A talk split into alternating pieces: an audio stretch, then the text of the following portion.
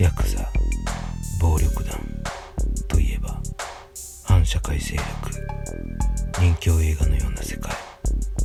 そんな偏見を持つ方も多いだろう。だが俺こと死んだは知っている。彼らの世界は生半可な気持ちや意志では到底長くは続けられない。仇になる人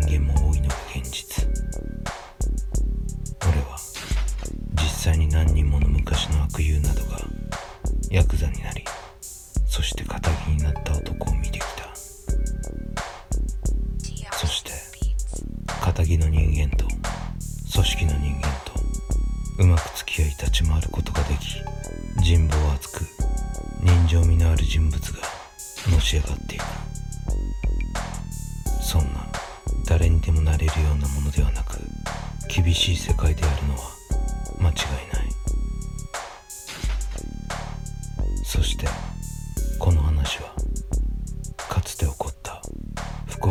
かの有名な抗争事件の最中に当時若手であった構成員の一人坂上健氏から直接聞いた話である。主観はここから坂上氏とさせていただき話を進めさせていただく。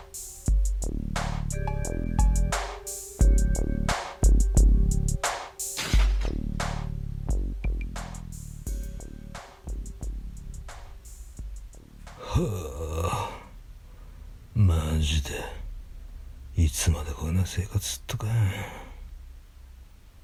総合役後輩の西名に坂上は「コンビャカタリが今始まったばっかりだ。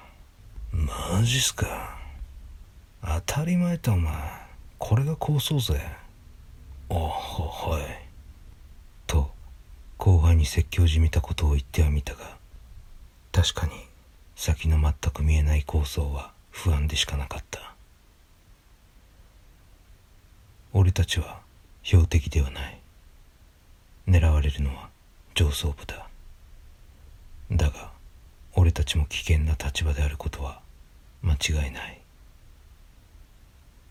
これ以上はあまり深くは語れないが張り詰めた緊張感は毎日続いている。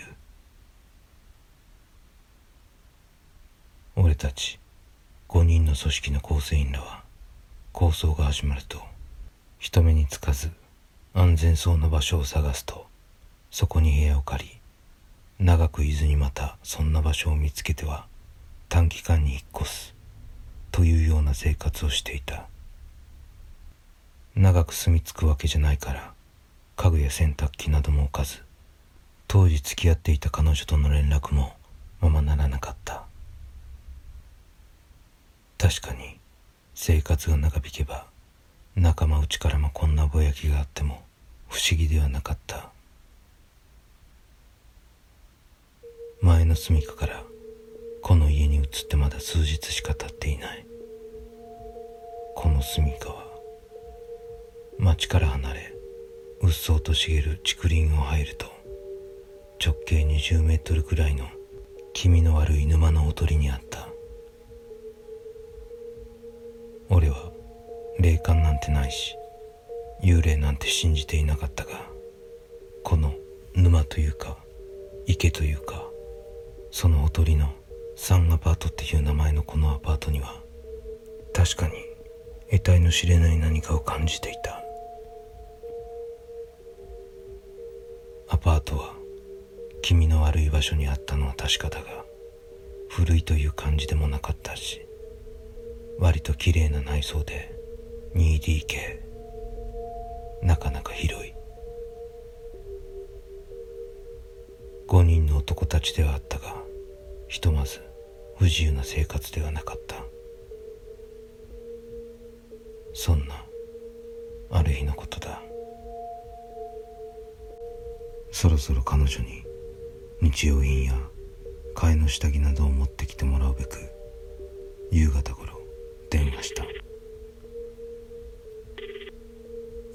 もしもし。俺やけど。うん。ちょごめんばってんさ。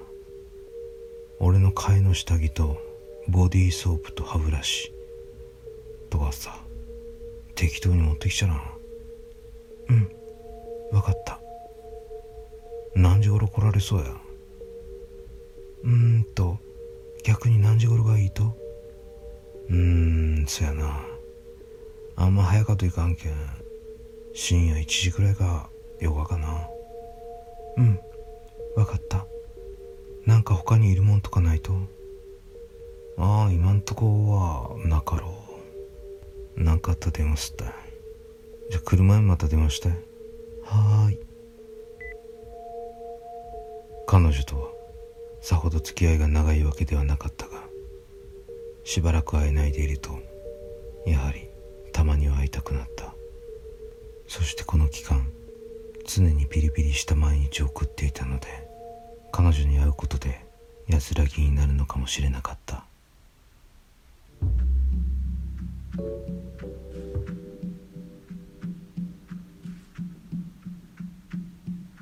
その日部屋の中には俺と西野の二人がいた。残りの三人は出かけていた。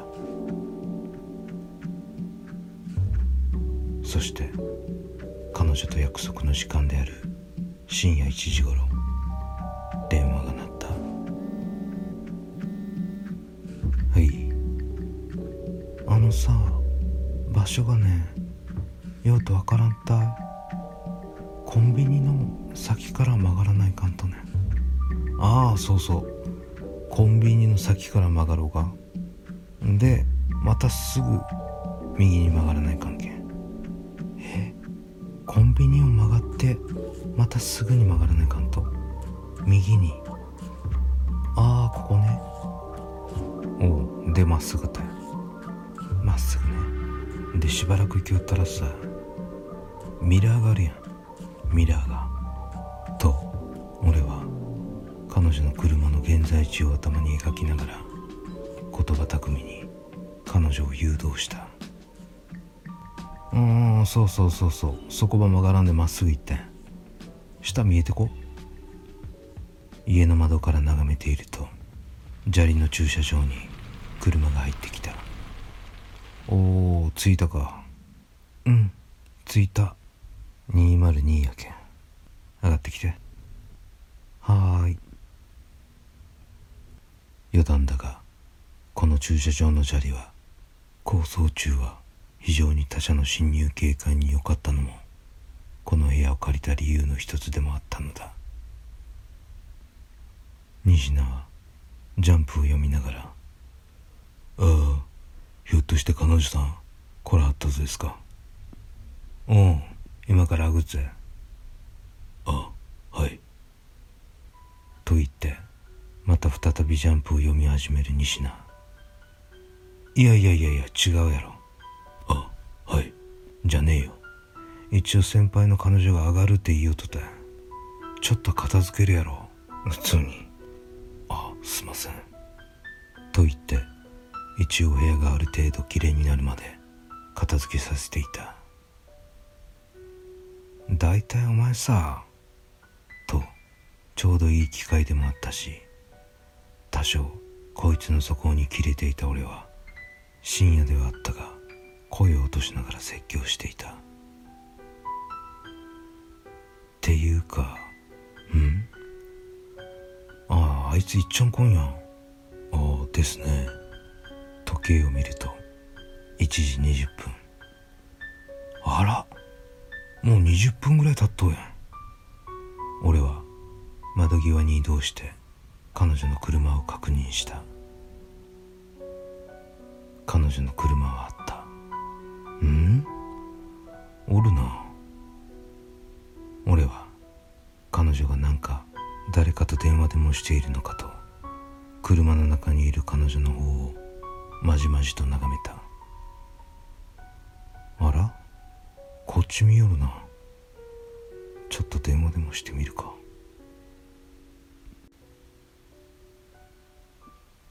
ああおいおいおい。何しょっとかはい上がってこんけんや。いやケン君ちょっと無理かも。はお前何やっとかやん。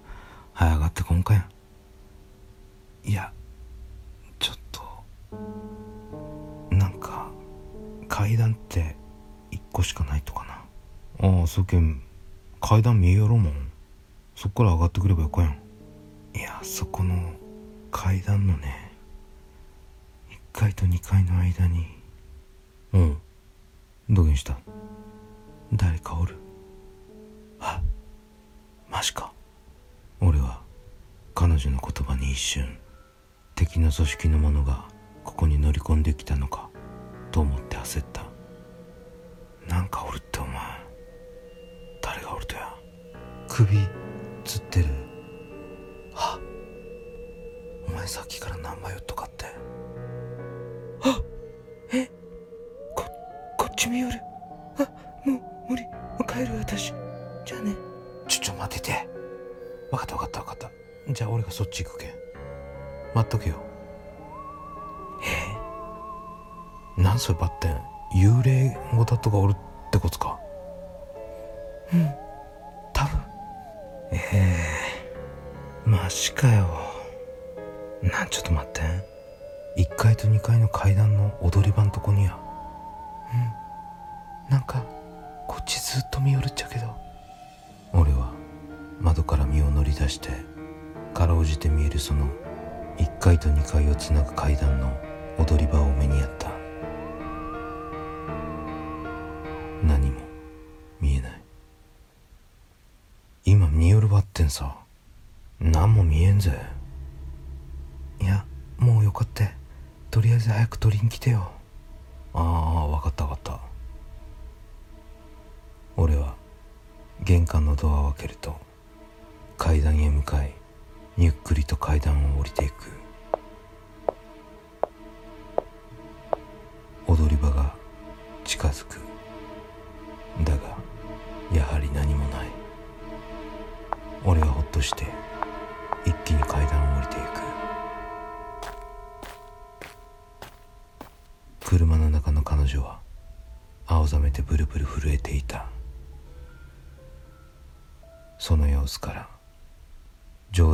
っている風には思えなかった。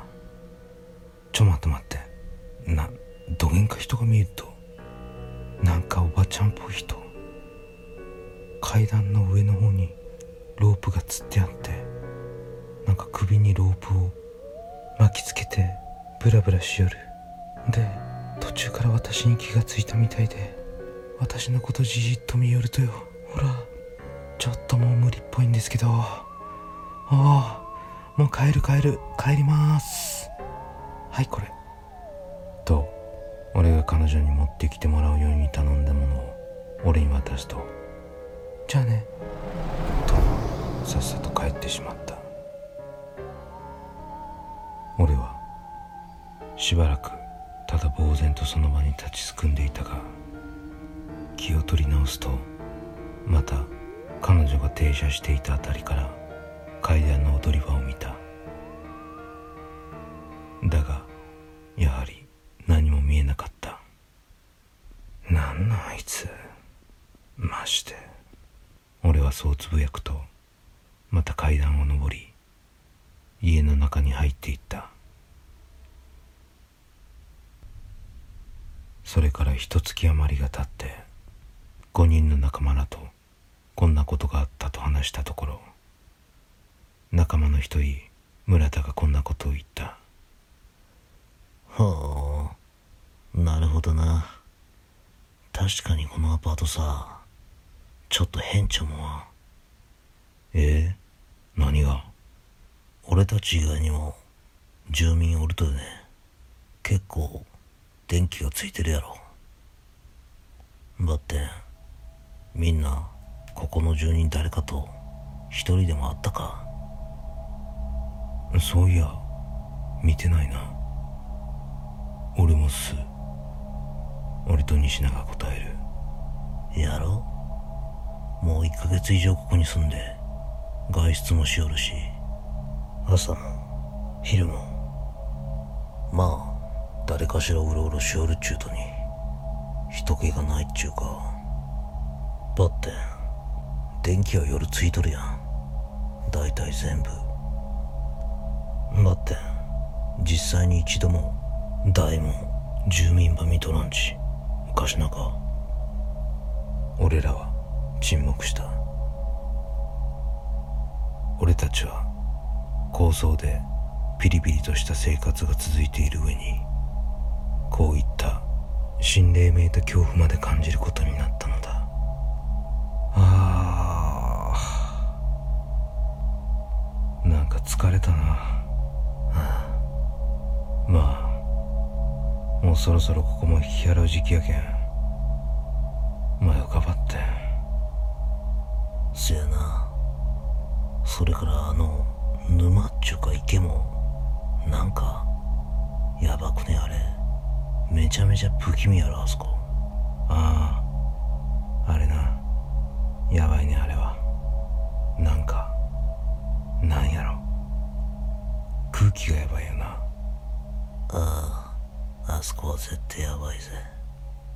俺たちはなんとなくそんな話をしたと思う。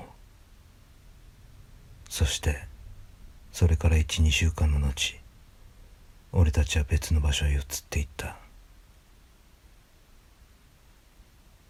そして数年続いた構想もいつしか終結しまともな生活を送れるようになった。以上が坂上氏が語ってくれた話だ。